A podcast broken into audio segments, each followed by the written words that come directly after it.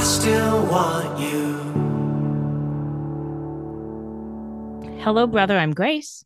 Hello, brother. I'm Stephanie. And this is Doppelgangers. Today we are discussing season four, episode 10 of The Vampire Diaries, which is called After School Special. And this is also officially the beginning of chapter three of season four. So we're done with the Hunter chapter. We are now entering, you might have guessed it, the Silas chapter. Okay, I was going to call it the expression chapter, but yeah, this was a, a roller coaster of an episode. No one came out of this happy except maybe Elena. Yeah, let me tell you, on my first watch of this episode, well, on my first watch of the show in general, I was pretty anti Rebecca. I think I've come to like her more on this watch. But on my first watch of this episode, I was like, Rebecca, this is so sad. You need to pull it together, get over it. Your brother daggered you. But on this watch, I am like, it is kind of upsetting that her brother daggered her. I could It's- have given her a little more grace. It's a little bit of both because it is like, girl, this isn't the first time he's daggered you. And yeah, it was fucked up, but like, go deal with him about it. Like, And I do think, you know, to Rebecca's credit, I do think her intention for this day was to get answers about the cure, but she was not prepared for the juiciness that came from a Stelena breakup. Well, and to be fair, she's been just sitting stabbed for a while, desiccated. So she's had time to think. So this was one of her better manipulation episodes. Like Mhm. she doesn't always have the strength for this. And I think if she was just getting answers without the juiciness, the manipulation wouldn't have worked so well. But it really fell right into her lap today. I mean, and she ran with it. she was able to knock Elena down a few pegs, and she actually really smartly used April, which no one else has been able to do because let's face it, April's pretty useless. So you kind of can't expect a lot from her. But Yeah. Rebecca gave her the easiest jobs cry and be on her side. And April nailed it, bitch. And April said, Are you my friend? Okay, I'm in. Deal. it's the first time anyone's agreed to that. I'll start by reading the synopsis from Vampire Diaries Wiki. Appearing unexpectedly at Mystic Falls High School, Rebecca wastes no time trying to force Stefan, Elena, and Caroline to answer her questions about the search for a cure for vampirism, leading to a bombshell piece of information from Elena. When Bonnie's father, Rudy Hopkins, accepts the role of interim mayor, he makes it a priority to protect his daughter, who isn't at all comfortable with the role he suddenly wants to play in her life. Professor Shane continues to encourage Bonnie to believe in her powers, but he soon finds himself in danger when he reveals too much to the wrong person. Later, Caroline does her best to comfort Tyler after a violent confrontation. Meanwhile, at the lake house, Damon and Matt train Jeremy, trying to raise his game as a hunter. But Klaus is impatient with their progress and intervenes to speed up the process. So we open the episode at the high school gym where they are having a memorial for Carol Lockwood, who tragically left us in the last episode. Much more of a memorial than her bitch ass husband Richard got. And slay for that. And honestly, like an, an on prem memorial with the 12 people that died. Like, yeah, it's not at a church, but it is a mandatory school event. Yeah. She said, You will be mourning me. And Liz is the one giving the main eulogy to the students. Liz says, you know, Carol Lockwood always said togetherness in times of tragedy leads to healing, that one community is stronger than a thousand of its members.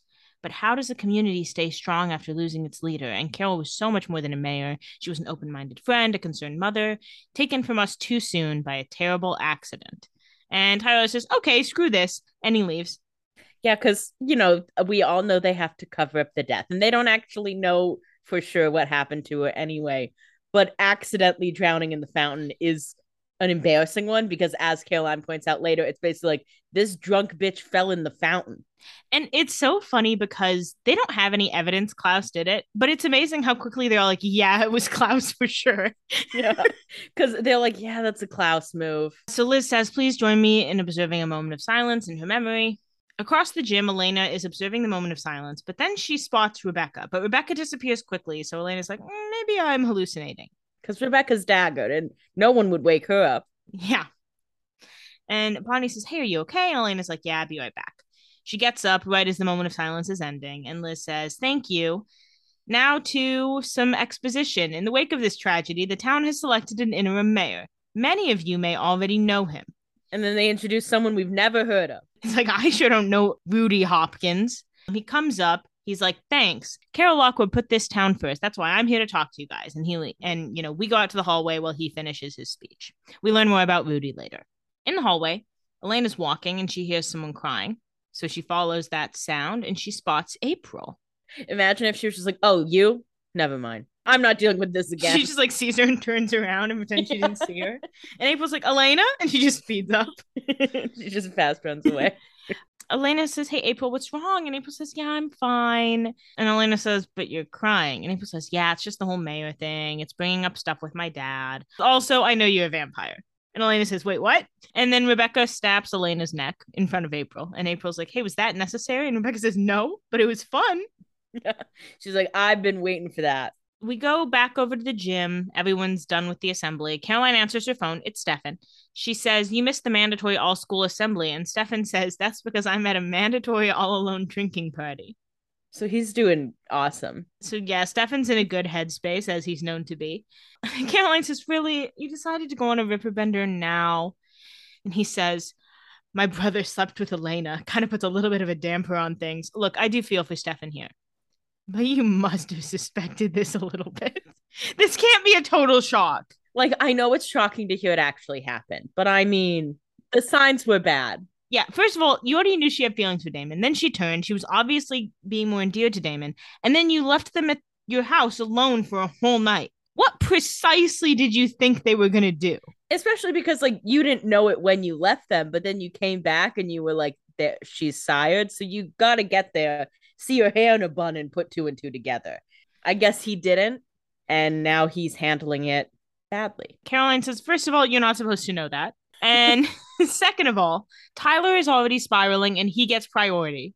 Caroline's like, look, I have to be in charge of you and Tyler, and Tyler's mom just died. So that is worse than your brother sleeping with Elena. So you kind of need to suck it up for the day while I deal with my other responsibility. And okay? then I can comfort you at a later date. I'll like I'll come do it, but you need to get through like a day on your own because frankly, my calendar is stacked right now. Okay. Because mm-hmm. I'm the only mentally sane bitch in this whole entire town. No one else knows how to handle their emotions. And I guess I'm just in charge of all of them now. So, you know, give me a day. Stefan says, well, his mother just died. What do you expect? And she says, Well, I'm his girlfriend. I kind of expect him to talk to me. But instead, he's all angry. And it doesn't help that everyone keeps referring to his mother's death as an accident, which is really just a polite way of saying she was drunk. And Stefan says, You think Klaus killed her? And Caroline says, Well, I don't think she drowned in her martini glass. She says, Just get it together. I cannot do this alone. And then she hangs up on him. Stefan will continue on his day not getting it together. Yeah, Stefan's like, I don't know what she just fucking said.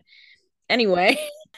anyway, another whiskey, please. then we go to the library. Elena comes to from being like dead with her neck snapped. She gets up and April approaches, and April's like, The assembly is over and the school's going to be empty soon. And Elena's like, Okay. And April says, How many times did you compel me? Just don't lie, because Rebecca says you lie. Yeah, I bet Rebecca says that. It's so funny because April is such a soft, soft target. So honestly, Elena and our team could have had April so squarely on their side before now, but they just weren't nice enough to her.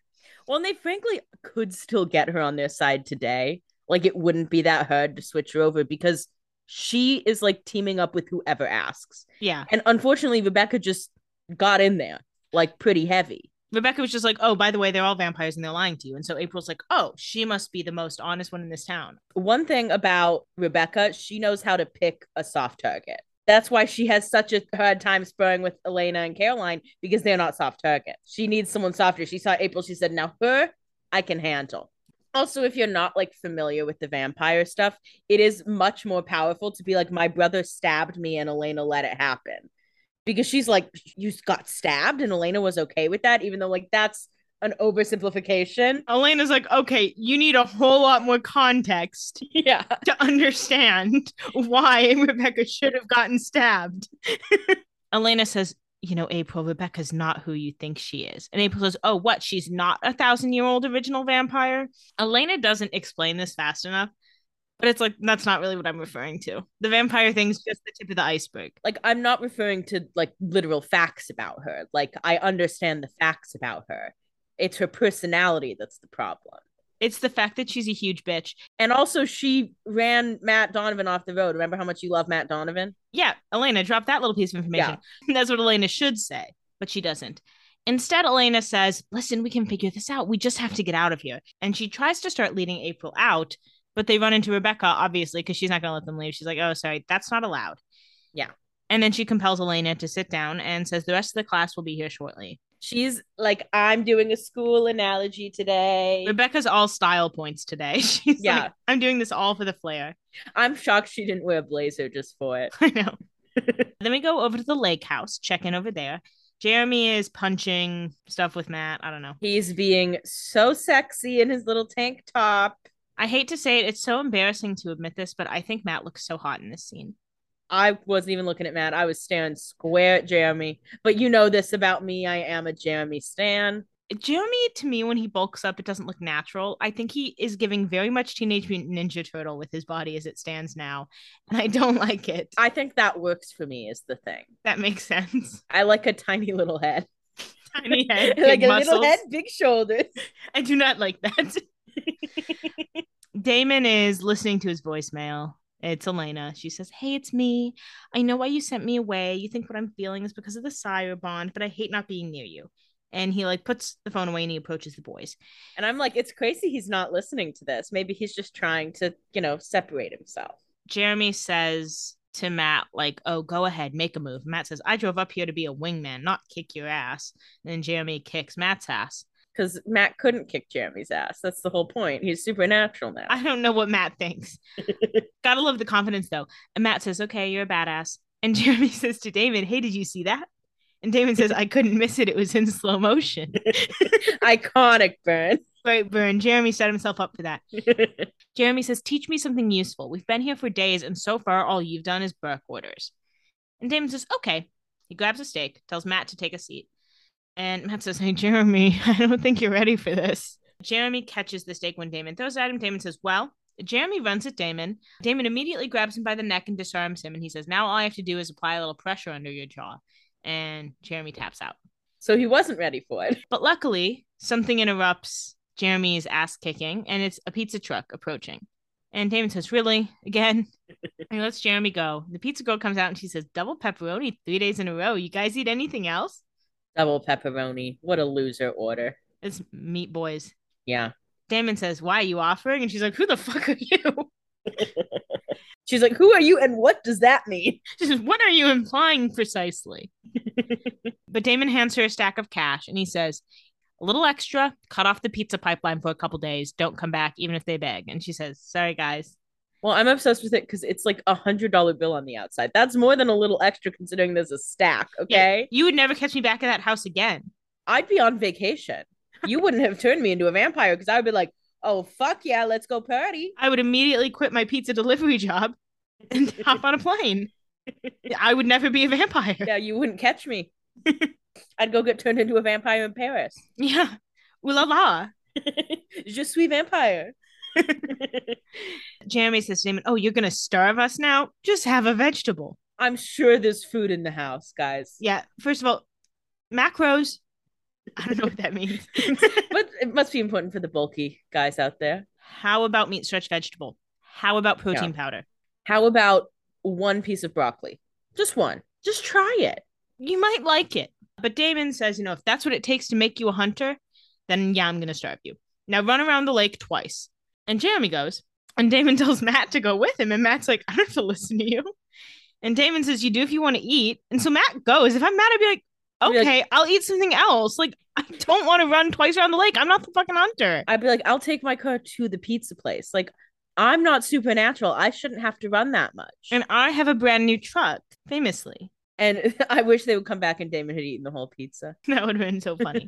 But so they go to run around the lake, and Damon goes back to his voicemail, continues the message he was already listening to. She says, Being near you, I miss you, Damon. I wish you'd just let me come to you. Blah, blah, blah. So then we go over to the grill where Stefan is having a bunch of whiskeys, even though he is a known high school student in this town. Who the fuck is serving him? And Stefan gets a call from an unknown caller. He answers it and he goes, What? He's been getting a lot of spam calls. Yeah, he's he's ready to fight back. Rebecca says, Guess who? I'm back, dagger free, and I'm holding Elena hostage at the high school. Just thought you should know. Because to Rebecca's knowledge at this point, that's her boyfriend. Yeah. Well, and Stefan's like, Rebecca? Oh my god. He says, Who the hell was dumb enough to pull a dagger out of you?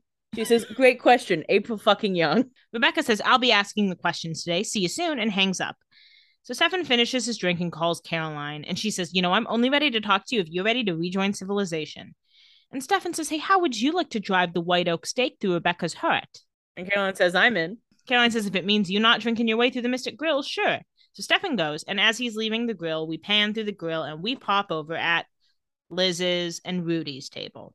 So she's having a debrief since he's the new mayor. He's obviously a close ally of hers. So she's setting up that report early. She says, First speech under your belt. Now for the fun part. Welcome to the world of careful cover ups. Great cover up because you're talking about it in the middle of the most popular restaurant in town. You have an office. And they open the file, and it's a huge picture of Carol. And it's not like the tables around them are empty. Like people are there. Yeah.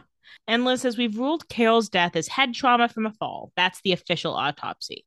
Rudy says, She did not go gently, did she? Any leads? And Liz says, Yeah, we have ideas. It was definitely this guy, Klaus. yeah, we're, we're pretty sure. Rudy says, Let me guess, sharp teeth and bad table manners. And Klaus says, I have good table manners, actually. But you're dead on with the teeth. Yeah. Liz says, Are you sure you want this job? Six people were offered this job before you. They all said no for a reason. The seventh choice interim mayor. It is very funny. And they're never going to answer this, but I would love for you to guess who you think their first six choices were. I do think they asked Liz. I'm sure they did. And she was like, no. She said, absolutely fucking She was like, that's seeming cursed, and I'm I'm good being sheriff. Because it seems like they were going down a list of founding family members, which is how they got to him. Yeah. Even though he's a traveling pharmaceutical rep. Yeah. No background. uh, but I love that he knows he was choice number seven. Yeah, I'm glad that they're upfront with him about that. I for a second when they were introducing the interim mayor, I was like, please don't be Shane. Like I really thought it was gonna be for a second. That would have been funny. He says, you know, I'm saying yes for a reason, and my reason just walked in. It's Bonnie. He waves to her. Liz says, I'll let you know what we find. He thanks her, and Liz leaves. Bonnie approaches and says, Hey, dad. So now we know that he is Bonnie's father. Yeah, Bonnie's parents, perfect track record. It's crazy because Bonnie's grandma died quite a while ago. And Abby is her own thing. We know why she didn't come to take care of Bonnie. But this guy is just too caught up in the hustle and bustle of the traveling pharmaceutical game. I think the assumption is he like is taking care of her and he's just never home. And it's like, well, what? You're just letting her live home alone? Apparently. I know. It is when you start thinking about how many of these kids now live alone in their Yeah. parents' homes. Bonnie, Tyler, Matt, Elena. yeah. Caroline's like the only one with a parent left. Yeah. That's what, you know, we uh, really running low on pants. They had to bring another one in. Yeah. They said, who has a parent that we haven't touched on yet? Bonnie. Okay. Because it's much more fun to have a parent be the mayor other than some new random adult we haven't met before. Yeah, exactly. And, you know, when Alaric comes back to life, maybe he will get to be mayor. Because Rudy, you're leaning really into the rule of law as the mayor, and I, I fear that will get you killed. Do you think Rudy's to die? Yeah. How do you think he's to die? When do you think he's to die? Some vampire's to kill him. Which vampire? Anyone we know? Stefan Damon, one of those two, I think. How many episodes do you think he'll be with us? Six. Fair guess. Or Silas will kill him. Or like the pastor will come back from the dead and kill him. Either way, I mean, he's it's a dad, okay? We're done. Uh, he's out. no father figure gets to live on this show. Yeah. Sorry. You think Liz is okay? I think Liz is okay. You think she's a girl?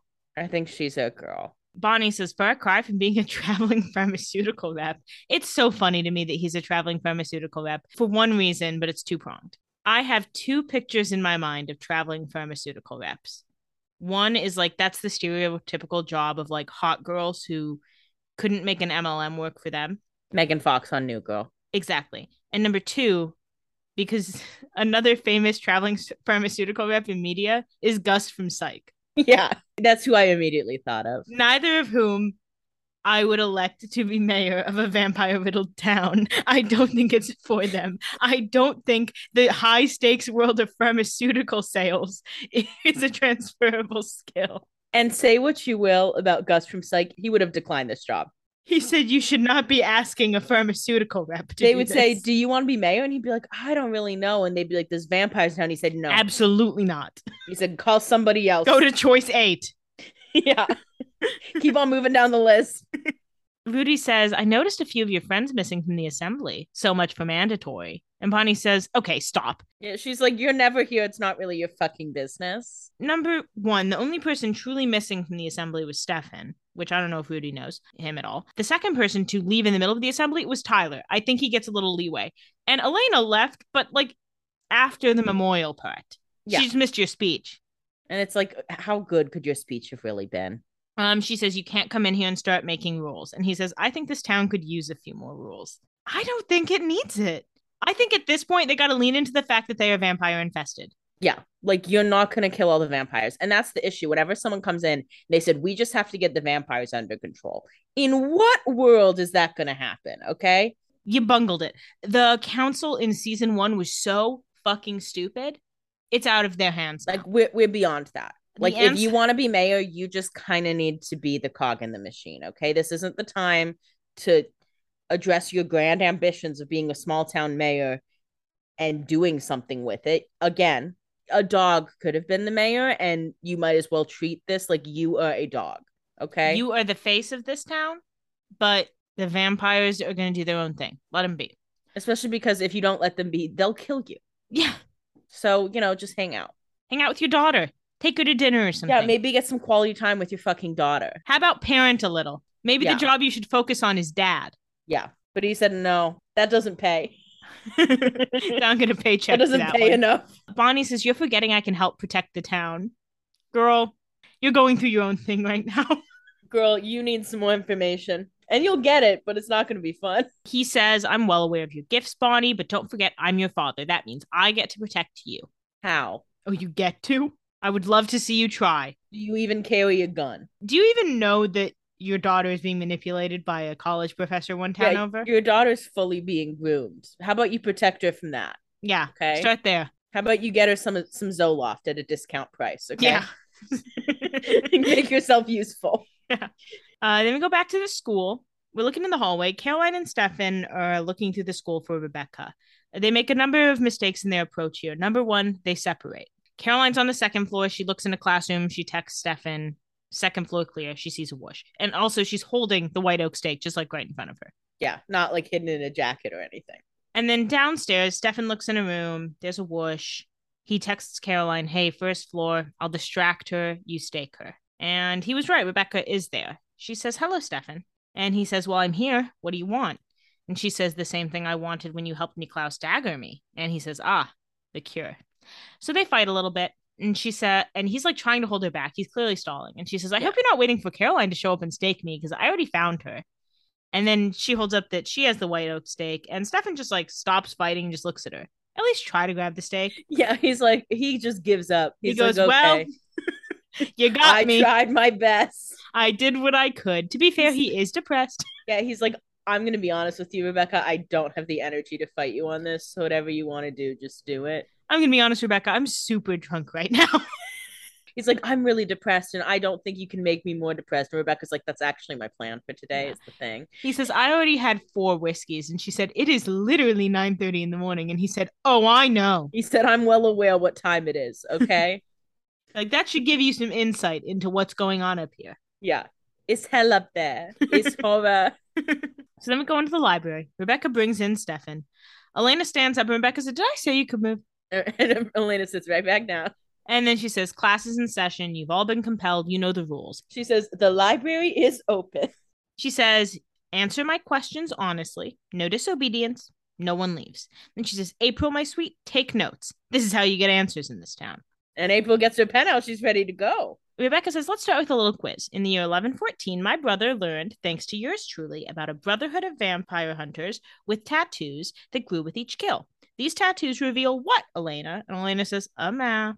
Rebecca says, which led to Caroline. And Caroline says, a cure for vampirism. Rebecca says, perfect. We're all caught up. Girl, if anything, you're behind. Yeah. She says, Stefan, the last time we saw each other, you had a vampire hunter, but in order to decode the map, you needed the location of the hunter's sword, which you got out of me using some very dirty tricks. What was the trick? Active listening? Yeah, he just asked how you felt about someone and was like a little vulnerable. And she was like, Well, do you want the deepest secret? He showed her a shred of empathy, and she said, I'll tell you everything. Rebecca says, assuming you found the sword, you must have found the cure, and yet you're all still vampires, which means something went wrong. Yeah, because she when she died, they had Connor still. Yeah. She thought she'd wake up to the cure. But she, alas, is not. And then she sees April taking notes. She says, April, what are you doing? And April says, You asked me to take notes. and Rebecca says, I wasn't being literal, but actually, now that you mention it, a flowchart would be nice, which means index cards and push pins. Go fetch. And April says, "Okay." I April guess. goes. Yeah, she's not even being compelled to go get the push pins. she's that stupid. She she should have been compelled because it would have made it go a lot faster. I mean, damn, it takes hours to find push pins. Yeah, it's a school. How many places did you go?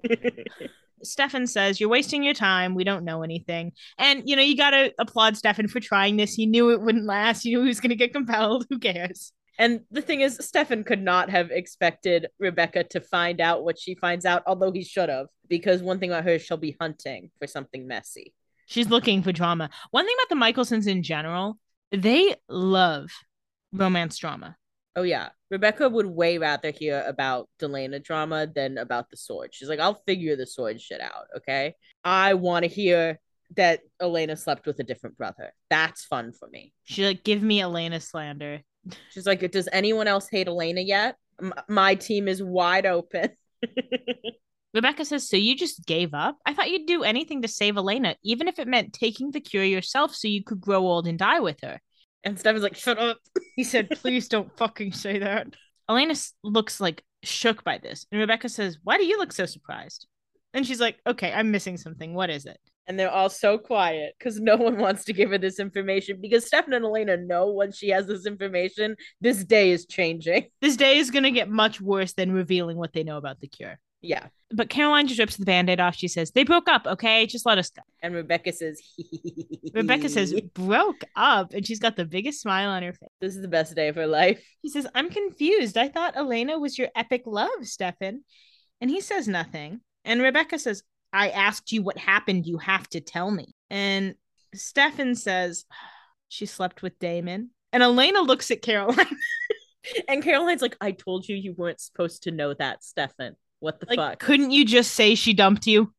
Like, That would have worked within the confines of the con- of the compulsion. you did not need to give Rebecca this information.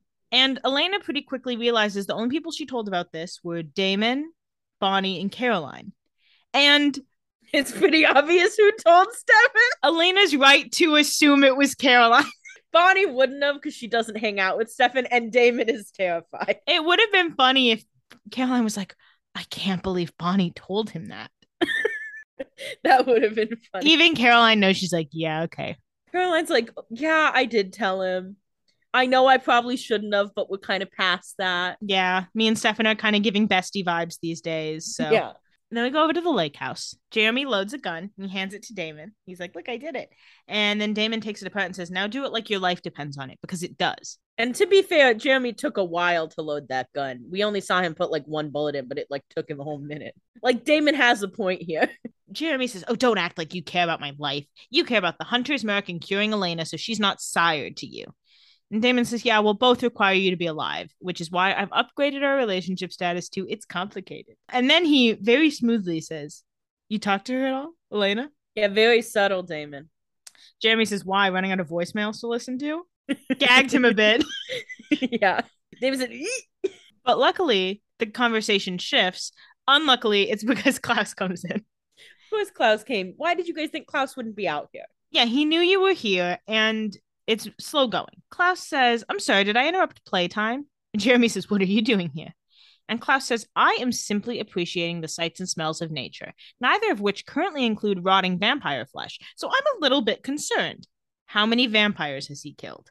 And Damon says, Well, you know, if we throw Jeremy into the world right now, he's chum. And Klaus says, That's not a number. See, 12. That's a number. That's how many of my hybrids I slaughtered with my sword. Three, that's how many days it took to quell the urge to kill your brother after he knowingly watched as I walked into a death trap. One, that's the number of purposes you serve. You are here to grow Jeremy's mark, so I'll ask again. How many vampires has he killed since he's been here?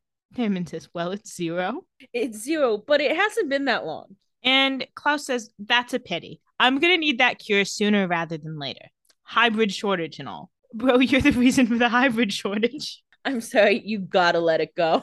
We know about Klaus that he is, I mean, everyone is like this. They're all attached to their certain ideals. Klaus, you built an army of hybrids, and I get the first time when you did it, you didn't know how it would turn out. They hated you. They were sired to you, and they got unsired to They all got unsired because they hated you. what makes you think new hybrids aren't going to have a similar reaction? Maybe if he Keeps Tyler out of it. yeah, turns them and like sells it as a positive thing immediately. I guess he thinks maybe he can do it better the first time. But the hybrids were not giving what you wanted them to give. Yeah. Anyway, Klaus says, How can I help? And Damon says, Well, now that you mention it, Jeremy, watch and learn. Damon shoots Klaus a couple times and says, That was for Carol Lockwood, and drops the gun. And Klaus says, fair enough. says, I, got, I did deserve that. I did deserve that. Pretty fair trade if you ask me. Then we go back over to the library. Rebekah says, So, vampire Elena is a trollop who likes bad boys, which explains why Stefan reeks of alcohol. But what it doesn't explain is why sweet, loving, innocent Elena could be so heartless towards Stefan. Like, how could she hurt you like that? Answer, please. Yeah, she's like, tell me. You got to give it to Rebekah for connecting these dots that something else is at play here. And Yeah. Stefan says, Well, she didn't know it at the time, but she was sired to Damon. And Rebekah says, Sire bond. Fascinating. What do you think about that, Elena? And Elena says, I think you're sad and bored and in desperate need of a hobby. Got to give it to Elena. She tried to take the power back here. She tried, but Rebekah's like, yeah, I am bored. Why do you think I'm doing this? Okay. Yeah, Rebekah says, Yeah, I am sad. I am bored and I am in desperate need of a hobby. And this is my hobby, Queen. You're hiding something. Fess up. And she compels her to fess up. Mhm. And Elena says, I didn't sleep with Damon because of the sire bond. I did it because I'm in love with him.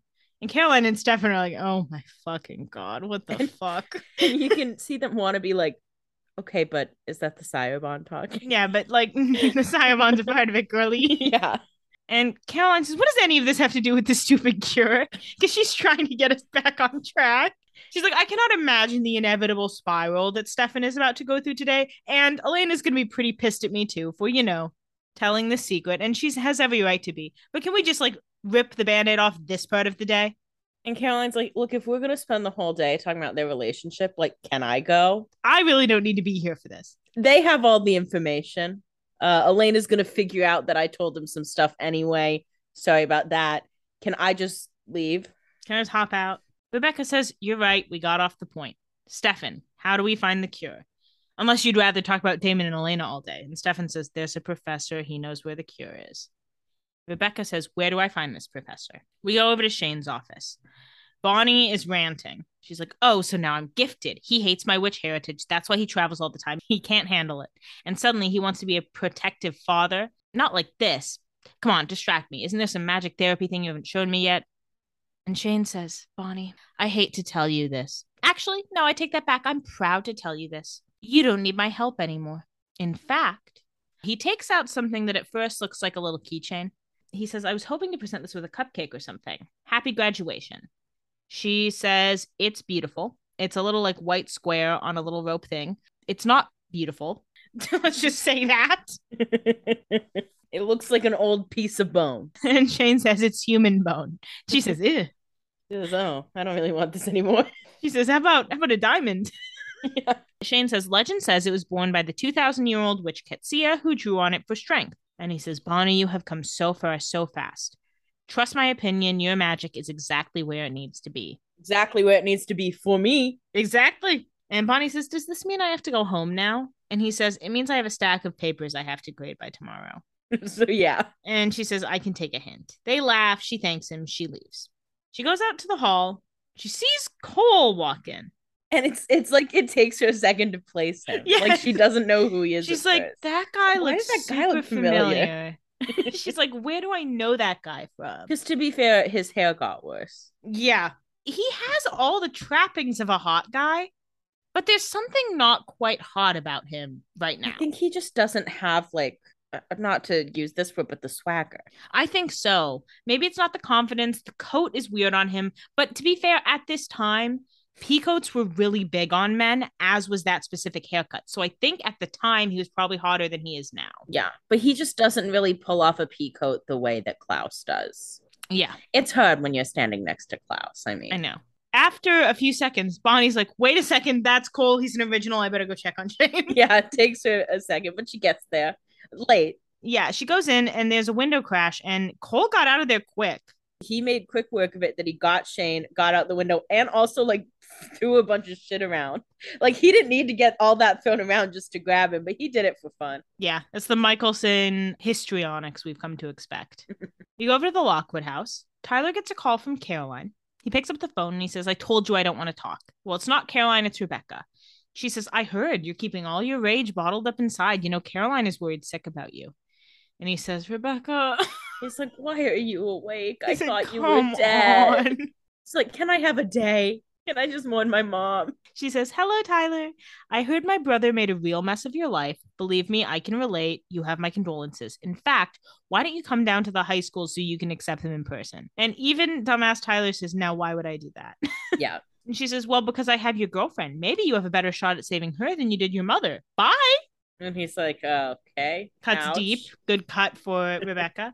He throws the phone at the wall angrily. He does break it. He'll have to go to the AT&T store later. Tyler, it's great to see you again. Another phone? he said, Come on, shut up. He said, My I just died." love AT&T. The- the service I get here is unmatched. Then we go over to the school, back to the library. Kol pops his head in and he says, Look at this. You're even worse than Klaus. Is she? Yeah, this is more inconvenient than anything. Yeah, she's not torturing them. It's annoying that she's making Elena say all this truth, but it needed to come out. If anything, she's doing them a favor.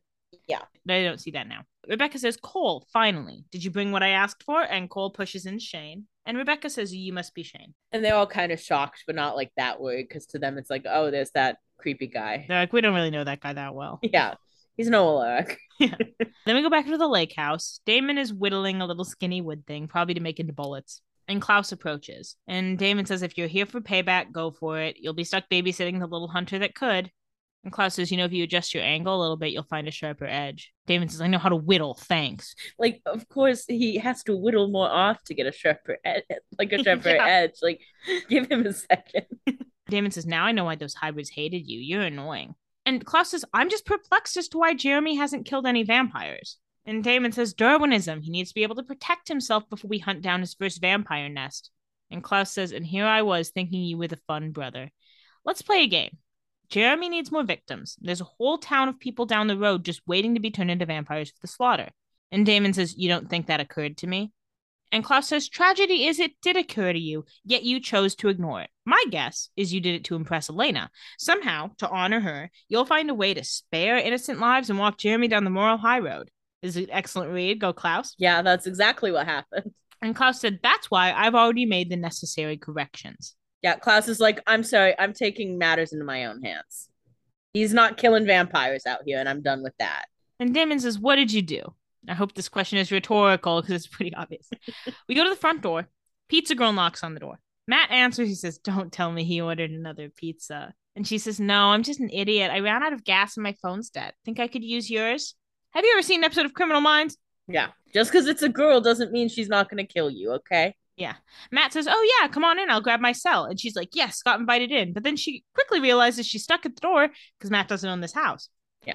And then Jeremy approaches as Matt's going to get his phone. And he says, Hey, what are you doing here? And she says, "Ugh, Car trauma. Your friend went to get his phone. And Jeremy says, Well, I'm about to take a shower, but you're more than welcome to wait inside. And then she comes in and says, Thanks. So she's now been invited in. No, they wait on the porch. If someone is coming to borrow a phone, they wait on the porch every fucking time, okay? Yeah. And close the door. Yeah. Then we go back over to the school. Kol and Rebekah push Shane into some kind of like janitor closet. And Shane says, Oh my God, Kol and Rebekah Mikaelson, two members of the original family. This is such a trip.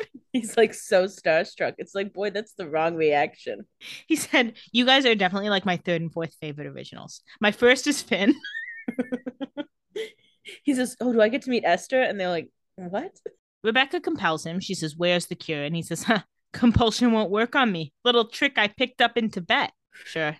Bill Forbes had ass. Yeah. And Rebekah says, Fine, we'll just have to do this the old fashioned way. Beat him until he tells you where to find it. She leaves. Also, I'm obsessed with like he had to use this excuse. Like, why wasn't he just drinking vervain? Yeah. I mean, here's the question Do you think that's actually why he's impervious to compulsion, or do you think that's a cover up? I think that's actually why. I think he's learned some ways, like some mind games out of it. But also, I think if I'm Shane, I know that if I don't tell them, I'm most likely going to get tortured. Why not just pretend to be compelled and give them a fake location? Yeah, that would be the smart move. I think he was like, huh, you can't compel me. I win. And they were like, okay, then we'll beat your sh- your shit up. Like And he was like, "Oh, I should have thought of that." he said, oh, actually I can be compelled. He said, "Actually, do that again." I was lying to scare you. And I don't know why I thought that would scare you, but you can compel me now. But you can compel me now. Definitely gonna It's- work. It's in Orlando, Florida. Rebekah returns to the group in the library. She says, Still glued to your seats? Yeah, girlie, you compelled them. She says, It is thick with tension in here. Let's spice things up. Elena, truth or dare? Stefan says, We're done playing your stupid games, Rebekah. And she says, No, the fuck you're not. she says, Absolutely, you're not. She says, Truth or dare, Elena? You're compelled. Answer. Elena picks dare, ends up not mattering because Yeah, Rebekah- I at first I was like, it's crazy she picked Dare, but it's like, no, it's safe to not pick truth with Rebekah. But then of course Rebekah's planned for this. yeah, this is also like such the bitchy thing to do when you're playing truth or dare. We all know a girl who does this. Oh, it's such a classic bitch move. I love to do this. I dare you to tell me who you like. Yeah. She says, I dare you to tell Stefan the truth about Damon. Caroline says, Seriously? That's so against the rules of truth or dare. yeah, Caroline's a purist. And Elena says, Being with Damon makes me happy. Nice, vague answer. She tried her very best. Yeah. Rebekah, of course, doesn't accept this. Rebekah says, Makes you happy? Clowns make you happy, Elena. Dig a little deeper. I wish Elena had been like, actually, I really don't like clowns. And she's like, Actually, clowns Just don't make me to happy. change the subject. Elena should have said, If clowns made me happy, I would have been happy to see you. that would have got her. Rebekah would have go- gone and stood in the corner for about 10 She'd been minutes. like! But Elena does instead continue to talk. She says, When I'm with him, it feels unpredictable, like I'm free. And Stefan just has to sit there and listen to this. Stefan's like, don't you like feeling safe though? Stefan says, Wasn't I very nice to you except for the time I tried to drive you off the bridge? Don't count that. Except for that one time. Rebekah says, And how do you feel when you're with Stefan? And Caroline says, Oh, stop. Caroline's like, no, no, no, no, no. Rebekah says, Oh, no, she can't. She's compelled. Elena says, Well, lately, I feel like I'm a project, a problem that needs to be fixed. I think I make him sad, and I can't be with someone like that because when he looks at me, all he sees is a broken toy. Now, I think this is a fair read. I know you don't. Well, I do think this is a fair read, but also, this is the thing that bugs me. And, you know, this is when I start to turn on Elena a little bit. Mhm. You did, when you turned, have a lot of struggles, problems that needed to be fixed, and you enlisted Stefan to fix them. So Yeah. excuse him for seeing them as problems when you presented him them to him as such. And yes, I think I make him sad. You do make him sad, but what makes him sad is that you clearly aren't committed to him. He was sad because she was getting all of her comfort from Damon. The Mhm. reason she made him sad was because she was getting ready to dump him for Damon. And I do get that she feels like a broken toy. And I do think that Stefan probably has a bit of a control freak tendency that is another part of this. But I don't think it's totally fair to be like, oh, Stefan all of a sudden started seeing me as broken. Girly Pop, you saw yourself as broken and you asked Stefan to help. And then when he helped, you're like, he doesn't appreciate. I think the turning point with it, because I do think like she needed a lot of help with problems in the beginning. And it's not Stefan's fault that she didn't want to follow his advice because she Mhm. was side of Damon. But I think her biggest sticking point right now, whether this is fair or not, is that they're like, we just need to fix the Sire bond and cure her. And she's like, hold up. Like, I still feel like these feelings are real. Yeah. And so, like, feeling like she's being pushed to fix stuff that she doesn't see as problems or to be convinced that she has like more problems than she does, which, like, she has a lot of issues and she needs some help to deal with them. But I think she always felt like Stefan was like this safe place who just like so cared about her and like loved who she was. And so that shift in their relationship is like, it's not something she's really touching on or I think aware of that that's really what it is. And it just kind of has happened that Damon doesn't make her feel broken because she just does what Damon asks without worrying about it. So, like, there's a lot of complexities. I understand why she's feeling this way, but I do think you make points that she's like making it like he's been doing this since the transition. It's like you did need help. It's tough because Stefan does want the cure to quote unquote fix her. Mhm. But he also wants the cure because she wants the cure and she still wants the cure. And I think Stefan is like attaching like an unfair circumstance to the cure that may or may not happen. but she still wants the cure. So it's hard for her to work with him because they both want the cure, but she feels like he wants the cure and that he wants to predict her reaction to taking the cure. And she's worried because she doesn't know how that's going to go. Because he's like still hoping that she'll take the cure and she'll basically be like, oh my God, that's crazy. Why did I feel that way about Damon? Delusion. Which is delusion. And she's also, you know, I'm sure she's scared that's the situation. Like she doesn't think that's the situation right now, but what if it is? And what if like she has to go back to Stefan being like, I guess you were right. Yeah, sorry I slept with your brother. But she's also worried about like, well, what how is Stefan gonna react when I take the cure and I'm still in love with Damon? Yeah. Like so they're just not dealing with it. None of them want to face the reality of their feelings about this. Yeah. Because it's a complicated situation. The only one who's being truthful with his feelings, to be completely honest, is Damon. Mm-hmm. Because Damon knows how he feels, but he knows that it's like not really fair to Elena. Well, and it's easy to be truthful to your feelings when Elena's like, yeah, those feelings rock. Yeah, when your feelings are like finally producing something good for you. Because, I mean, I know I'm a Stefan girl, so whatever. I just feel like Stefan has given Elena a lot of patience through all her drama. Yeah. Like she used to give him a lot of patience, and now I just feel like she's kind of done with the hard work that came with being with Stefan.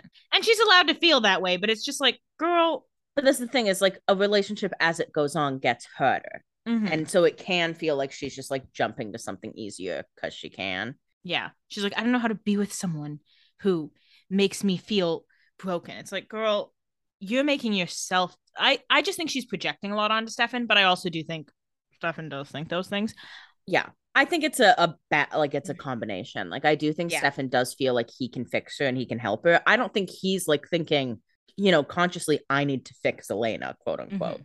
But I think he's seeing it as like I can help bring her back to who she was. I can save her a little bit. It's this like hero complex. But also, I just thought of this. Elena was doing the same ass shit to Stefan when he was like in the in the first season when she first learned he was addicted to blood, and in the second season, Yeah. in the third season, Elena had the same ass hero complex with him, and he was never like, "Oh, she makes me feel broken." He was like, "I understand that I have things I need to work on." Yeah. Actually, I just realized that for the first time. I never thought about that before. Stefan girls, Stefan girls.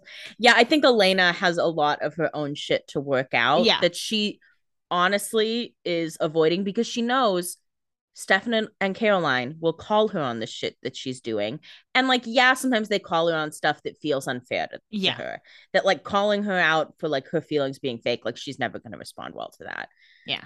But there is this level of like you do need to be held accountable for like what you're doing and what your feelings mean and you need to think critically about them and Mhm. she's not really open to doing that right now because it's not a fun situation to dig Yeah. into your brain like that there's some dark stuff in there every and she's time. been through a lot of trauma. She's already depressed and traumatized. She doesn't really want to deal with like other emotional trauma that she hasn't addressed. She's Yeah. still dealing with grief of like everyone she loves dying. well and i think it's also this thing that if she's really in love with damon then everything that happened her becoming a vampire her hurting stefan it was all for a reason Yeah. It was all for like a true love story. And I had to become a vampire to see that, blah, blah, blah. So it gives her like some reason why like she had to go through this, which Mm-hmm. I again I don't think is conscious, but it gives her something to hold on to and to feel like I'm a new person now, and then that old sad life is done. Now I'm just a happy person in love with my boyfriend. Mhm. Like she's trying to circle back to the simplest situation, which it's never gonna be simple. Yeah. That's not that's not how we're living anymore, Miss Elena. Yeah. Anyway, Rebekah says, "Do you still love Stefan?" She says, "Yes." Rebekah says, "Are you still in love with Stefan?" And she says, "No." And Stefan, you know, the tears well up in his eyes. Yeah, he's not loving that. And Rebekah goes up to Stefan and says, Did that hurt? Having someone you love drive a dagger through your heart? And Stefan says, Go to hell. Stefan says, I wish she would have done an actual dagger, to be completely honest with you. yeah, I actually I would prefer the dagger. Wish you would let me pick today. And then Rebekah says, Did that hurt? And he says, Yes, obviously. Obviously. Rebekah says, Welcome to the last 900 years of my life. Come on, girl. Okay, you need to get over it because, Rebekah, a lot of this shit when people hurt you is because you betray them first, okay? it's also like, Rebekah, a lot of the messes you get into is because you fall in love with a guy who wants to kill you and then you trust him too much. And then you trust him to not kill you, even though that's what he wants to do. Now, that's only your fault. Or you like decide you want to oppose Klaus for whatever reason. And then you tell Klaus that. Just leave. Don't tell Klaus. What about your brother makes you think he's going to take it well? When you say, actually, I want to hang out with your BFF, Stefan, while you go on the run. Come on, girly. You know, I get Rebekah's dramatic, and I do like Rebekah Yeah. for the most part, which I know is not your feeling about Well, her. I on this second watch, I like her for the most part as well. I just think it's like, girl, you got to move on. I do recognize that this is an overreaction Yeah. and that she's really glossing over a lot of the bullshit she did to lead to the way people treat her. Yeah. But, you know, she had to get her revenge back, okay? Yeah. You know, I think it's good for her to do this. She's not really hurting any of them. She's just having a little drama. It's fair for her to come after Stefan. And like I said, it's good that all this stuff is out there. They need to face it. Elena needs to deal with it. And it wasn't Rebekah's intention to help them deal with their feelings, but she did want Stefan to, you know, tear up a little bit. And she got that. Yeah, she nailed it today. Tyler bursts in, and Rebekah says, Good, you're here. It was just getting depressing. And Tyler says, What the hell is going on? Because they don't look held hostage. They're just kind of sitting and chatting. He's like, Are you guys just hanging out? Rebekah says, Listen to the rules carefully. Stay in the building. No vamp running in the hallways. And Caroline says, Vamp running from what? Rebekah turns to Tyler. Now, Tyler, can you sense you're about to be compelled? Close those eyes. Yeah, I'm closing my eyes. She compels Tyler to turn. And Caroline says he can't. He'll lose control. And Rebekah says that's the point. Rebekah's like, Dejoy. She says, I've exhausted all your knowledge and now I have the professor to help me find the cure. So you guys are just competition. Whoever finds it first gets to decide what to do with it use it, share it, destroy it, save it. I want that to be me. And then Tyler says, But you must not have thought of this. If I turn, I'll kill them. She says, Yeah, She's like, Yeah, I want them dead. Okay. yeah, okay, thank you. Turn. And then she leaves. Turn, please. So they go over to the lake house. Matt does indeed grab his phone. Unfortunately, the pizza girl's inside. She comes upstairs. She's like, Hey, you found your phone yet? And then she quickly attacks him. Jeremy luckily walks in. He's not in the shower yet. Imagine if he just took a shower and came down and Matt, Matt was, was just like dead. dead. He'd be like, Oh. Oh, oops. Jeremy pulls her off Matt and stakes her in the hurt. And then Damon has come in to see just the end of this, and we see the them grow a bit. Then we go back over to the school. They're in like a science classroom. April's just like hanging out, continuing to look for push pins, I guess. Yeah, I guess she's looking through every drawer in the entire school with no pattern. Seems like she still hasn't found them. Yeah. And Bonnie comes in, and April says, Oh my God, Bonnie, how did you know everyone was here? And Bonnie says, Who's everyone? I came to find Shane. Yeah. And April says, Did you do like a GPS magic locator spell or something? Rebekah told me you're a witch. And Bonnie says, Rebekah, what the hell is going on? He's like, Rebekah's up? And April says, Rebekah has Steph and Elena and Caroline compelled. She's getting them to actually tell the truth for a change. Girl, dial back that confidence. And Bonnie's like, I'm not even going to touch Yeah. that. Bonnie's like, I'm not even responding to that comment. To that insanity that you're bringing up. And Bonnie goes to like walk around, and April's like, What? And Bonnie's like, Shane can't be compelled. She's happily going to torture him to find out what he knows. And April says, What is she looking for? You didn't think to ask that? Bonnie says, I need salt. And April really quickly is like, Oh, I just saw some. I'll grab some. Yeah, so now she knows where salt is, but no fucking push pin. Where is your loyalty? I thought you were on Rebekah's side. All of a sudden, you're helping Bonnie? Pick one. Whoever's in front of her is her best friend. Bonnie pours some salt into some cups and she says, I have this pendant. It's going to connect me to Shane. I can do a protection spell. April watches. Bonnie holds the pendant. She does a little spell. Fire comes up. And April freaks because there's a bunch of fire coming out of the salt. This is the first spell April has seen that she remembers, at least. Yeah. Then we go back over to the janitor's closet. Kol says, Where is the cure? And then holds Shane's head underwater for a second. And Rebekah comes in to see the torture. In the classroom, April is like subtly coughing when Yeah. Shane's underwater, but it doesn't take long to figure out what's going on. We go back to the closet, and Rebekah says to Shane, You're human. Why do you want it anyway? A question everyone should have been asking weeks ago. Yeah. It's weird. And Shane says, That's the beauty of this. You can have it. I just want Silas. And Kol says, No. Kol says, Whoa, whoa, whoa, whoa, whoa. He says, What do you know about Silas? And Shane says, He's the world's first immortal being. He just happens to be imprisoned with the cure. I want to free him. And this was pretty much what you guessed. Yeah, this was right on. Even though you could not quite connect the cure, but we found out recently, or it was implied recently, that the cure was buried with Silas. They Silas. told us last week that the Yeah, cure was with I thought they told us, but this is another explicit reminder. But you did assume he wants to free Silas. Kol says nope and pushes Shane back underwater. Yeah. We go to the classroom and April continues to cough. Bonnie can't help but notice. Bonnie's like, Can you shut up? And then she starts to cough up water as Shane continues to be submerged. And so back in the closet, Shane like taps Kol and Rebekah says stop and Kol pulls Shane up. April catches her breath. In the closet, Rebekah says he's of no use to us dead. And Kol says, Did you hear what he said? Silas will kill us all, sister. And Rebekah says, Silas does not exist. He's a fairy tale made up to scare children into eating vegetables. Shane says, Silas is very real. I know where he's buried, and soon we'll have the spell that wakes him. So, this is an interesting complication because we have to assume that originals know more than everyone else just because they've been alive longer. But Yeah. Rebekah seems convinced that Silas is not real, yet Kol does. What do you make of that? I mean, I guess I feel like it's similar to when they didn't really know Klaus and they were like, Oh, I've heard of Klaus, but I don't know that he's real. Mhm. That it's like, and I think it's, you know, useful for a bunch of vampires to be like, there's this immortal guy who will kill all of you because you shouldn't be immortal, or like force feed them the cure or something. Because we have to imagine there's a reason he's buried with the cure. Like it's not just a coincidence those two are together. That's a great point. Do you have any ideas why he's buried with the cure? I think just that um since he's the first immortal being, they wanted him to not be immortal. So if, you know, they get into where he is, they wanted an option to be able to like kill him, which I brought up previously that like taking the cure, like do you just die immediately because you've already been alive longer than you should? That kind of. Why do you think they would want him to take the cure? And if so, why was he even buried immortally with it? Why wouldn't he have already taken it? maybe he's not awake. I guess why yeah, he would have probably taken it if he could. I think they would want him to die, and that's why they would want him to take the cure. Like that that would have to be connected. Yeah, but then you would think, why didn't they make him? Yeah. And who's they? And who's they? Yeah, who locked him up? Great Well, questions. Don't we know? We kind of know. Qetsiyah maybe locked him up. Yeah, yeah. that's been implied to us. That's been implied. or that's the information we've been told so far. I mean, we don't know all the details. Yeah.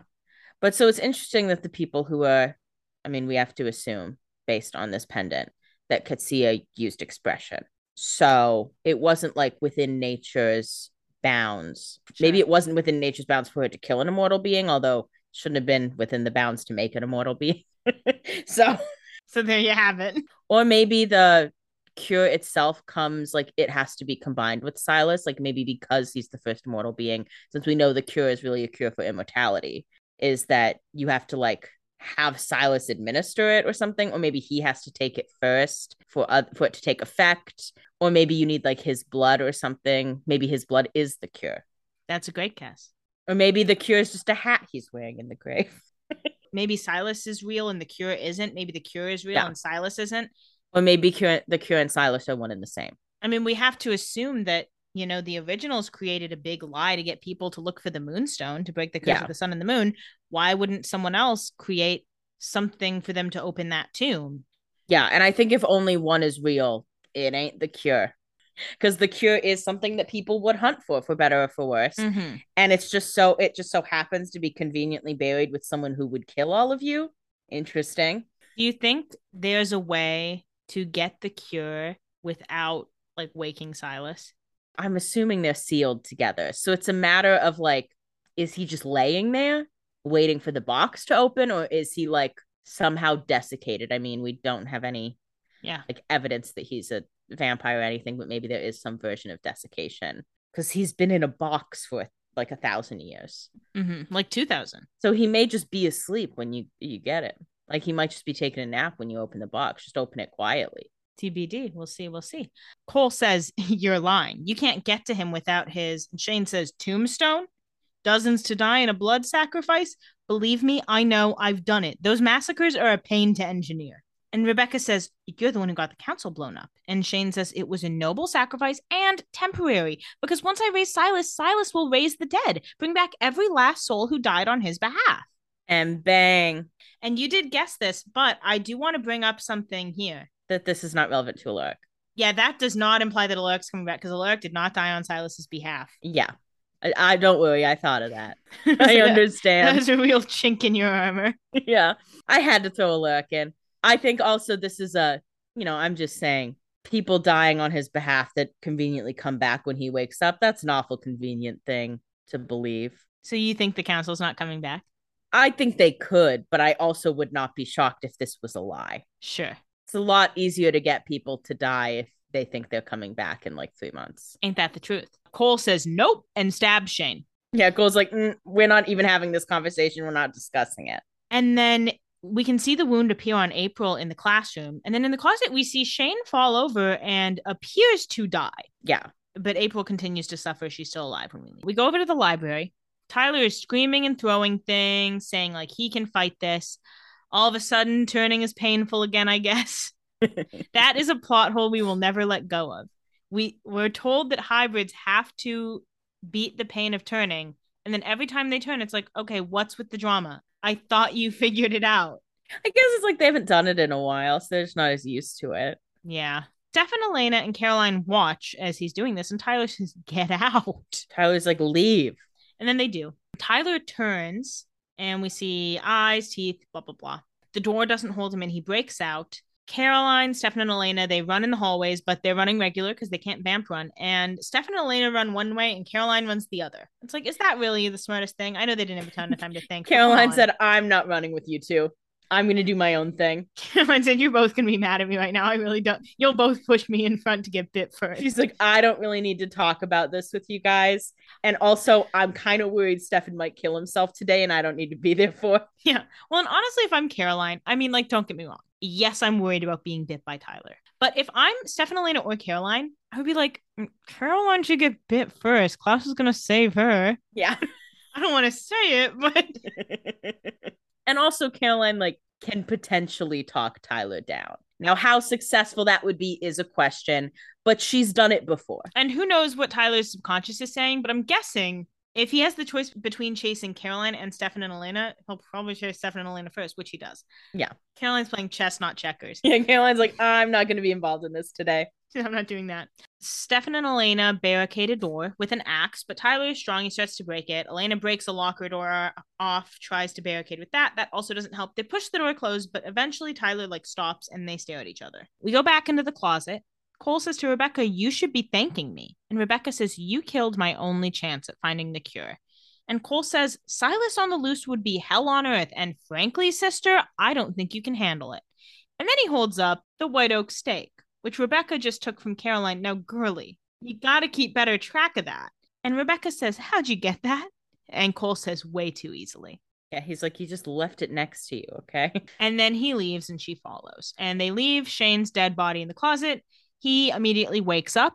He seems pretty surprised to be waking up. He pulls out the weapon, then he connects the dots. He's like, Oh, Bonnie. He's like, that paid off big time. He said, Slay me for that one. uh, we go back to the classroom. Bonnie calls for help because April is passed out on the verge of death. Elena comes in with Stefan and they're like, Oh my God, what happened? And Bonnie says, I did a protection spell, but the gag is I accidentally linked Shane to April. Yeah, she's like, something got mixed up. No, that was the point of the spell, Mama. That was very much just because you didn't know about it doesn't mean that's not what the spell was going to do. Do you think anytime she does an expression spell, it's going to have an effect on humans like this? I think any sort of protection, like if you're stopping someone from dying, then it needs to take a human life, I think. Like, I don't think sh- every time she like gives someone an aneurysm, there's going to be a random person getting an aneurysm. Yeah, just the closest human. Yeah, like pushing daisies. Exactly. Matt better stay away from her. yeah. But I think like any sort of protection or big spell, Might need something. yeah, might need some power from somewhere because it's certainly not getting it from nature. Sure. Elena says you couldn't control it, and Stefan feeds April some vampire blood instead of running his little mouth. He actually saves her. Yeah. And Bonnie says, I didn't even know I was doing it. Usually I feel pain or bleed, but this time I just felt more power. Red flag, Bonnie. Not a good sign, Miss Mama. Not a good sign. April wakes up. She's scared, and Stefan says, Hey, you're okay. You're okay. And then he says, Hey, Bonnie, get her out of the school, but be careful because Tyler's out there and he turned. And Bonnie says, Well, what about you guys? And Elena says, We can't leave. Rebecca compelled us. Stefan says, Just go. We'll deal with her later. Bonnie and April leave, and Stefan locks himself and Elena in. And Elena's like, Okay, here I go. I'm going to win him over. She says, Stefan. And he says, No. Just please don't. She says, We have to talk about this, please. And Stefan says, Talk about what? How many more ways are there for you to rip my heart out? Like, you do not have to talk about this right now. Yeah, he's heard enough today. Give him a day. Yeah. Elena says, I'm sorry. And Stefan says, Sorry that it happened or sorry I found out. And she says, Sorry about all of it. But mostly the second one. Because here's the thing Elena did not mean to hurt him, and I get that. But girl, you did have sex with da- with his brother the day after you dumped him. Like, Yeah. girl. You should have slowed that train down a little bit because you knew that you would have to tell him about this eventually. Or at least if you and Damon wanted to continue to hang out and have sex, then yeah, he would, you know, figure it out. It's just she never wanted to hurt him. I respect that. But obviously, this was going to hurt him. Yeah, and she knew it when she was doing it. And that's fine. She was just being selfish, and that's okay. People are allowed to be selfish. Yeah. But like, you don't get to be mad at Stefan for being angry about this. Yeah, you gotta accept that he might not want to talk to you for a minute. Yeah. Rebekah comes in. She says, Why are my least favorite people always the most durable? Because we're the main characters, sweetie. Yeah, because Mama, we're the ones writing the Vampire Diaries. then we go into the gym. Caroline finds Tyler. He's human again. He's curled up in fetal position, naked. She covers him up with like a tablecloth. She holds him. She kisses his head. He says, I'm so sorry. She's like, It's not your fault. He says, Yes, this whole thing, it's all my fault. She says, No. And Tyler says, I should have saved her. And he cries. Obviously, it's about his mom. He's finally like dealing with some of those emotions. It is truly sad that as soon as he like went back to being a human, he just went and laid by his mom's memorial. Yeah. Or he like ran up to his mom's memorial and it like shifted him back or something. Mhm. And it is sad because, you know, in hindsight, because of the way he handled the hybrids, Klaus killed his mom, but that doesn't make it his fault. yeah. And there's nothing he could have done. He couldn't have known, but it's just sad. Because he thought that they were all on the same page, but Hayley had her own plan. Yeah. He couldn't have seen that coming. He just got taken advantage of and it just Mhm. ended bad for him. and he feels stupid, and he should feel stupid, to be honest. but he shouldn't feel resp- he, he shouldn't feel responsible. he did get manipulated. oh, how sweet of you. I'm sorry. I'm a little hurt. It's a little hard on Tyler. He couldn't have known. I mean, the thing is, you have to stand Hayley. She executed this flawlessly. Yeah. The way she was able to gain Tyler's like unequivocal trust by coaching him through breaking the sire bond Mm-hmm. and then was able to betray him so suddenly and everything. It's like chef's kiss manipulation. and he that hurt him. Yeah, that's hard. He just had no idea the way he was being manipulated, and he couldn't have. Yeah. But Hayley got him. So we go to the hallway. Stefan says to Rebekah, Leave her out of this. This is between me and you. And Rebekah says, You're still protecting her? Must I rip your bleeding heart from your chest and show you the scar tissue that is Elena Gilbert? He says, Please. He says, I wouldn't be mad if you did. She says, There's a solution to all your problems, you know. I could compel him, erase every memory he has of you. Every day you've spent together, every kiss, every lie, every ounce of pain. I can take away every bit of love he has for you, give you both a clean slate. Just say the word, and I'll make you and all the misery you've caused him disappear. Logistically, how would this work? She would just say, forget about stuff about no, but Elena. logistically, like in the aftermath, like Yeah. Elena would come over to hang out with Damon. So I'd be like, "Oh, who's this? Catherine?" They'd be like, "Oh my god, we're so we're so behind." But of course, Stefan is not worried about the logistics because he's like, I feel like shit. Please do it. And Rebekah's not worried about the logistics because she's playing a little joke. Yeah. Stefan says, "Do it," and Rebekah says, "Excuse me." And Stefan says, "Erase my memories." And Elena says, "Stefan, no, I want to be the main character. It's like, Stefan, you still need to be in love with me, even if I'm not in love with you. Please cry over me a little bit more." Rebekah laughs and says, "That would be far too easy." And Stefan's like, I don't know. I didn't see that one coming. Yeah, Stefan's like, "I shouldn't have fallen for that. That was pretty much a layup." It was the easiest trick in the book. She says, I refuse to make you forget her the way Klaus made you forget me.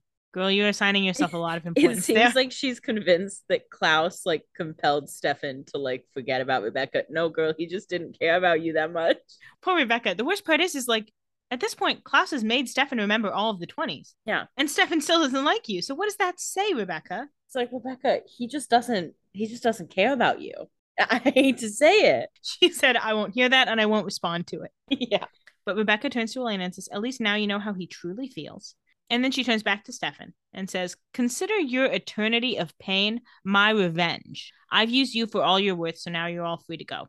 She leaves them. Stefan and Elena stare like sadly at each other because what an emotional day. Yeah, because what a day they've gone through. And Elena says, Stefan, wait. He doesn't. He says, I'm not going to talk to you. He says, Haven't we spoken enough today? He's like, I've really heard enough from you for at least a week. He said, It has been about three hours since I had my last whiskey, and that is far too long. Yeah, please don't come to the grill. I'm begging you. Go to another restaurant. I know there's no other restaurants in town. Go out of town. yeah. He starts to leave. She follows, but he doesn't turn back. And eventually she does let him go, which she should. Give him a minute. Then we go over to Shane's office. He's getting all cleaned up after, you know, being stabbed to death. and Bonnie comes in and he says, uh, Turns out I miscalculated. Kol is going to be a problem. And Bonnie says, I almost killed someone, and that's what you miscalculated? April could have died today. He's like, no, that wasn't a miscalculation. I purposely left that out. Shane says, I really don't care about April. I really don't give a fuck. What makes you think I care about April? I killed her dad. Who's April? You mean Elena? Isn't her name Elena? Shane says, Oh, that's only because you didn't know the extent of your abilities. And Bonnie says, My father just became mayor. I can't be doing black magic. And Shane says, That's not what expression is. He's like, it's not black magic. It's got a whole different name. Bonnie says, Well, then what is it? And Shane says, It's a way of doing magic that isn't monitored by nature or the spirits.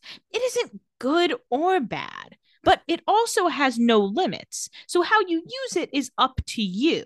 And I'm here to help you. If it's not bound by anything and has no limits, it's bad.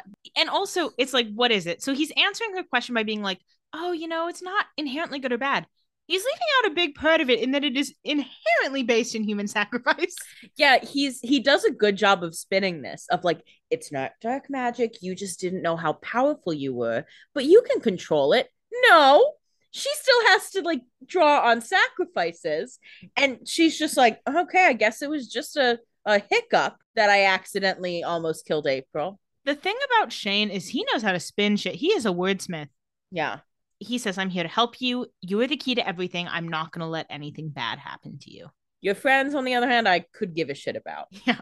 Then we go out to the woods. Damon is burying the pizza girl, and he gets a call from Elena. And he says, Hope your day is better than mine. Gotta say, I'm liking the odds. And she says, You shouldn't like the odds. Stefan knows about us. And Damon says, Oh, how do you take it? And Elena says, How do you think? Damon says, You know, I'm thinking for the first time all week, I'm happy to be at Camp Nowhere. And she says, How's Jeremy? And Damon says, Well, that depends on how much you trust me. She says, Well, you know I trust you. I'm sired. Come on. And He says, Then I think he's going to get through this just fine. And Elena says, Thanks for looking out for him. And Damon says, I told them if they were good, I'd buy them both ice cream, so I gotta go. Elena says, Not yet. Something happened today. I realized something about us, and you can say it's the sire bond, and you know what? Maybe it is. But I'm telling you, it's the most real thing I've ever felt in my life. I love you, Damon. I love you. And Damon is so happy. I know. This is a very cute Delena scene. To be honest, I think I'm making fun of Delena more than is fair. I'm not appreciating Delena enough. This is a really cute Delena scene. The song is great. It's just it's hard to know what Elena is really reacting to. It's hard to be on the Delena train with the Sire Bond. So even the most committed Delena stan is like, mm, I don't think I should support this at this time. Yeah, I'm not sure it's the right thing. So it's hard to be like, ooh, because no matter what, it's like, uh. it's sweet to see how Damon is reacting to this. So I'm enjoying like Damon softening up to it. But when Elena says it, I'm like, I don't think you know. I'm like, I'm not sure I trust you. Yeah. And then he says, Look, I'm going to get this cure for you. And I'm going to have to do things you're not going to like. But listen carefully. Get in your car right now. Come to me. And she says, I'll be there soon. Does not sound like someone trying to break the sire bond. I do think asking him to break the sire bond is unfair, but he's not even trying. And guys, keep an eye on Elena. Don't let her drive to see Damon. Literally. Damon like looks up at the sky, he smiles, it's very sweet. Then we go over to the Salvatore house. Rebekah comes in and Stefan says, Please let yourself in. And she says, You called me. Should I be checking for hidden daggers? yes. Probably, given your track record. Couldn't hurt. he says, You still want to find the cure? And she says, More than anything. And she tells us her motivation for the finding the cure. She says, I want to ram it down Niklaus's throat and look into his eyes as he realizes he's mortal again. But Shane's dead and you're useless, so I'm right back to where I started. And then Stefan says, Shane's not dead. He tells this right out. Yeah, he just he's like, I gotta give her something to believe in because I need a teammate. Yeah. I don't like anybody else right now. Rebekah says, I watched Kol impale him. Stefan says, Well, you probably shouldn't have left him alone. Bonnie did a little spell. He's perfectly fine. Rebekah's immediately suspicious, as she should be. This is good mm-hmm. on Rebekah. She says, You didn't have to tell me that. Why am I really here? Yeah, she's like, why would you tell me that? That seems like something you should keep to yourself. Yeah. And Stefan says, You were right. I'm going to be here for an eternity, and I will go insane if I don't know how Elena truly feels about my brother. Deep down, you do know King, but that's fine. Tell yourself we need to tell yourself. Yeah, so now his motivation to find the cure is like, I just need to know if this is real or not. He's like, I would like her to come back to me. I would like to get the right answer, but now I just don't know anymore. Yeah. It's like, I just want to hear it. Rebekah says, If you really want the cure, you should know Shane has an agenda, and it's a dark one. He said he organized dozens of people to die in sacrifice. He admitted to the council explosion where 12 people died, and I'm guessing it's not a coincidence that 12 hybrids died at the hand of my brother. Great thinking. Finally, a queen using her brain, and then Stefan all of a sudden is like, 12. Where'd I hear the number 12 before? And then he remembers. He says, channeling the energy from a mass death is used in witchcraft to perform dark spells. It's called expression. And then he says, Shane admitted all of this to you? And she says, proudly. yeah, because he thought he was eating. Because Shane honestly would rather team up with the originals than some random vampires. Yeah. He's like, I love the originals. He's a groupie. He wants to meet Klaus. Yeah. He's like, if I get to meet Klaus and Elijah, I'll do what you guys want. Stefan says, I guess we're going to have to figure out how to manage him while we find the cure for ourselves. And Rebekah says, We, there's no we, Stefan. And Stefan says, I hate my brother. You hate yours. Kind of different reasons. Yeah. And Stefan says, But Damon has Jeremy. Klaus has the sword. Shane has Bonnie. You and I are the only ones left with nothing. You said it yourself. Whoever finds the cure first gets to decide what to do with it. So what do you say? Partners? And it's not like Rebekah planned on this happening, but she really tore Stefan down and now gets the chance to build him back up again. This fell right into her lap. Yeah. Rebekah Slade. This maneuver she did today, a little bit immature Mhm. and a little bit amateur.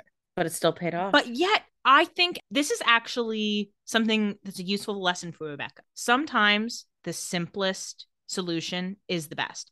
That's what Klaus is good at. Yeah. Klaus doesn't waste time coming up with the most psychological torture he can come up with. He just kills your family. yeah. Rebekah's always like, "Oh, how can I get Elena to be my friend?" So, girl, just be a bitch. Just be a huge bitch to her and just, you know, drive a wedge between her and Stefan.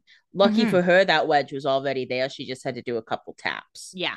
Didn't take much today, which is good because Rebekah's not really like a mastermind. Like she can't do that much without it coming back to bite her. She lucked into a lot today. Yeah, today the timing of everything was so rough with Stefan and Elena that they could not even get the energy to come back at her. Mm-hmm. She got lucky in a lot of ways today, but she also did good Mhm. work with what she was given. Then we go over to the grill. April is talking. We don't see right away who she's talking to, but we reveal it's the new mayor and Liz. She says, My dad didn't want to kill himself or kill other people. He loved me and Mystic Falls. He was brainwashed by Professor Shane, who organized his death and the 11 others. It's time this entire town started telling the truth. Now, dangerous game for Shane because you're not from Mystic Falls, buddy. They might actually lock you up. Then we go to some dive bar. Assume we have to assume it's near the lake house. It's called Xanadu, but it's spelled Z A N A D E W. Yeah, the spelling. I don't know if there's a joke I'm missing. I think it's just a joke that it's not how you spell Xanadu. And I think maybe do like dewdrops. I don't know. I would go to this bar. If I saw this bar on the road, I'd go in. I mean, I'd pull over. Yeah, I would have gotten killed today. Yeah, I would be a vampire by now. You know, I'm the pizza girl. I got my big tip and I went straight here. I blacked out at Xanadu and I woke, I came to and I'm a vampire. Yeah. Jeremy, Matt, and Damon come in and they see a bunch of dead bodies. So that's a bad sign. And then they see Klaus at the bar just drinking. And Klaus says, I was worried you boys wouldn't be able to find the place. And Matt says, Did you kill all these people? Now, Matt. Matt, what a stupid waste of a question. But Klaus answers it kindly. He says, Not exactly. They're in transition. Killing them is your job. And Jeremy looks at Damon and he says, You said you were going to convince Klaus to do this another way. And Damon's like, well, I didn't. Damon says, Yeah, I thought about it. I realized his idea was better. And it's clear now why Matt is here. They need some human blood. Because I was like, what's Matt doing here? Why'd they bring him with? And it's like, oh. Yeah. Klaus cheerses, Jeremy panics, and the bodies start waking up. And that's where we end the episode. With some like jazz playing too. It's fun. Yeah, it's fun. So, do you think this plan is going to go good. That basically these people will wake up, Jamie will kill them all, we'll complete the Merc next episode. I think so. I mean, I think it's hard to screw this one up. It's not impossible. I think maybe this might not be enough vampires to have a full Merc, but we also know that Shane supposedly knows where this is too. So it's kind of like, do we need the Merc question? But the Merc has oh, the, the Merc spell. is the spell. Yes. I always forget that. I mean, I think we're going to have a lot of dead vampires. So with that in mind, when do you think we will find the cure? I mean, it's seeming like, I would say within five episodes. Okay. I would have long ago guessed the finale, but I think we got some other shit to deal with because once they find the cure, I'm sure they're gonna have to go through. Uh, I was gonna say the Silas chapter, but we're in the Silas chapter, Yeah. so maybe even sooner than within five episodes because I think that box is getting opened. You said you thought it would take longer to find the cure. I also thought that when I first saw this season. If we do in fact find the cure within the next five episodes, where do we go from there? Like what's our next big conflict? If we deal with the Silas thing in the next five episodes, like what's based on what we've learned in the beginning of this season, what conflicts do you think we're setting up for the second half of the season? I think one of the big questions is what exactly is the cure? What form does it take? Does it work? Mm-hmm. I'm guessing there are more drawbacks than benefits. Um, because I don't foresee any of these people going back to mortal, including Miss Elena. Mm-hmm. The other thing that if they get the cure and they get Silas up, which I feel like you if you're doing one, you're doing both, Mm-hmm. you know, then the next conflict is we got a whole nother fucking council militia rising from the dead. Great point. And then of course I think Bonnie's gonna have some issues if she does indeed do this spell to open it, you know, there's a level of power that will come from that with expression that Mhm. is a dangerous game. And I do think, you know, I said recently that one of the people that we could see come back is Sheila. And I think even though we, you know, we know he's only bringing back people who died for his cause, it's potential that she died for his cause too, tangentially, because it's potential she had been, you know, connected with Shane Mm-hmm. and was trying to stop the vampires to stop the need for wanting a cure or Mhm. something like that. So I'm just throwing that out. It is also unclear so far what Silas's cause truly is. We still don't know a lot of the background about Silas. Yeah. We only know a very vague story Shane has told, and we don't know how reliable that is, etc.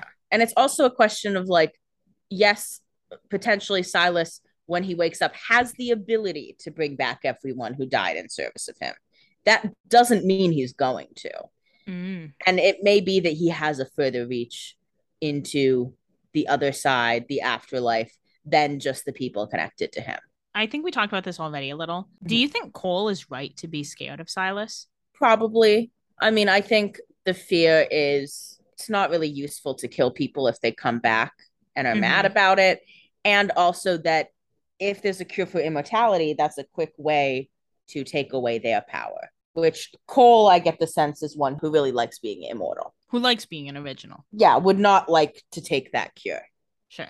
But I think he's more afraid of like death or taking away his abilities rather than anything else. Sure. So that brings us to the end of the episode. As always, if you are enjoying Doppelgangers and or The Vampire Diaries, you can tell your friends and give us five stars rating and review on Apple and Spotify podcasts. And follow us on Instagram at Doppelgangers Podcast. But that's it for this week. Until next week, goodbye, brother. Goodbye, brother.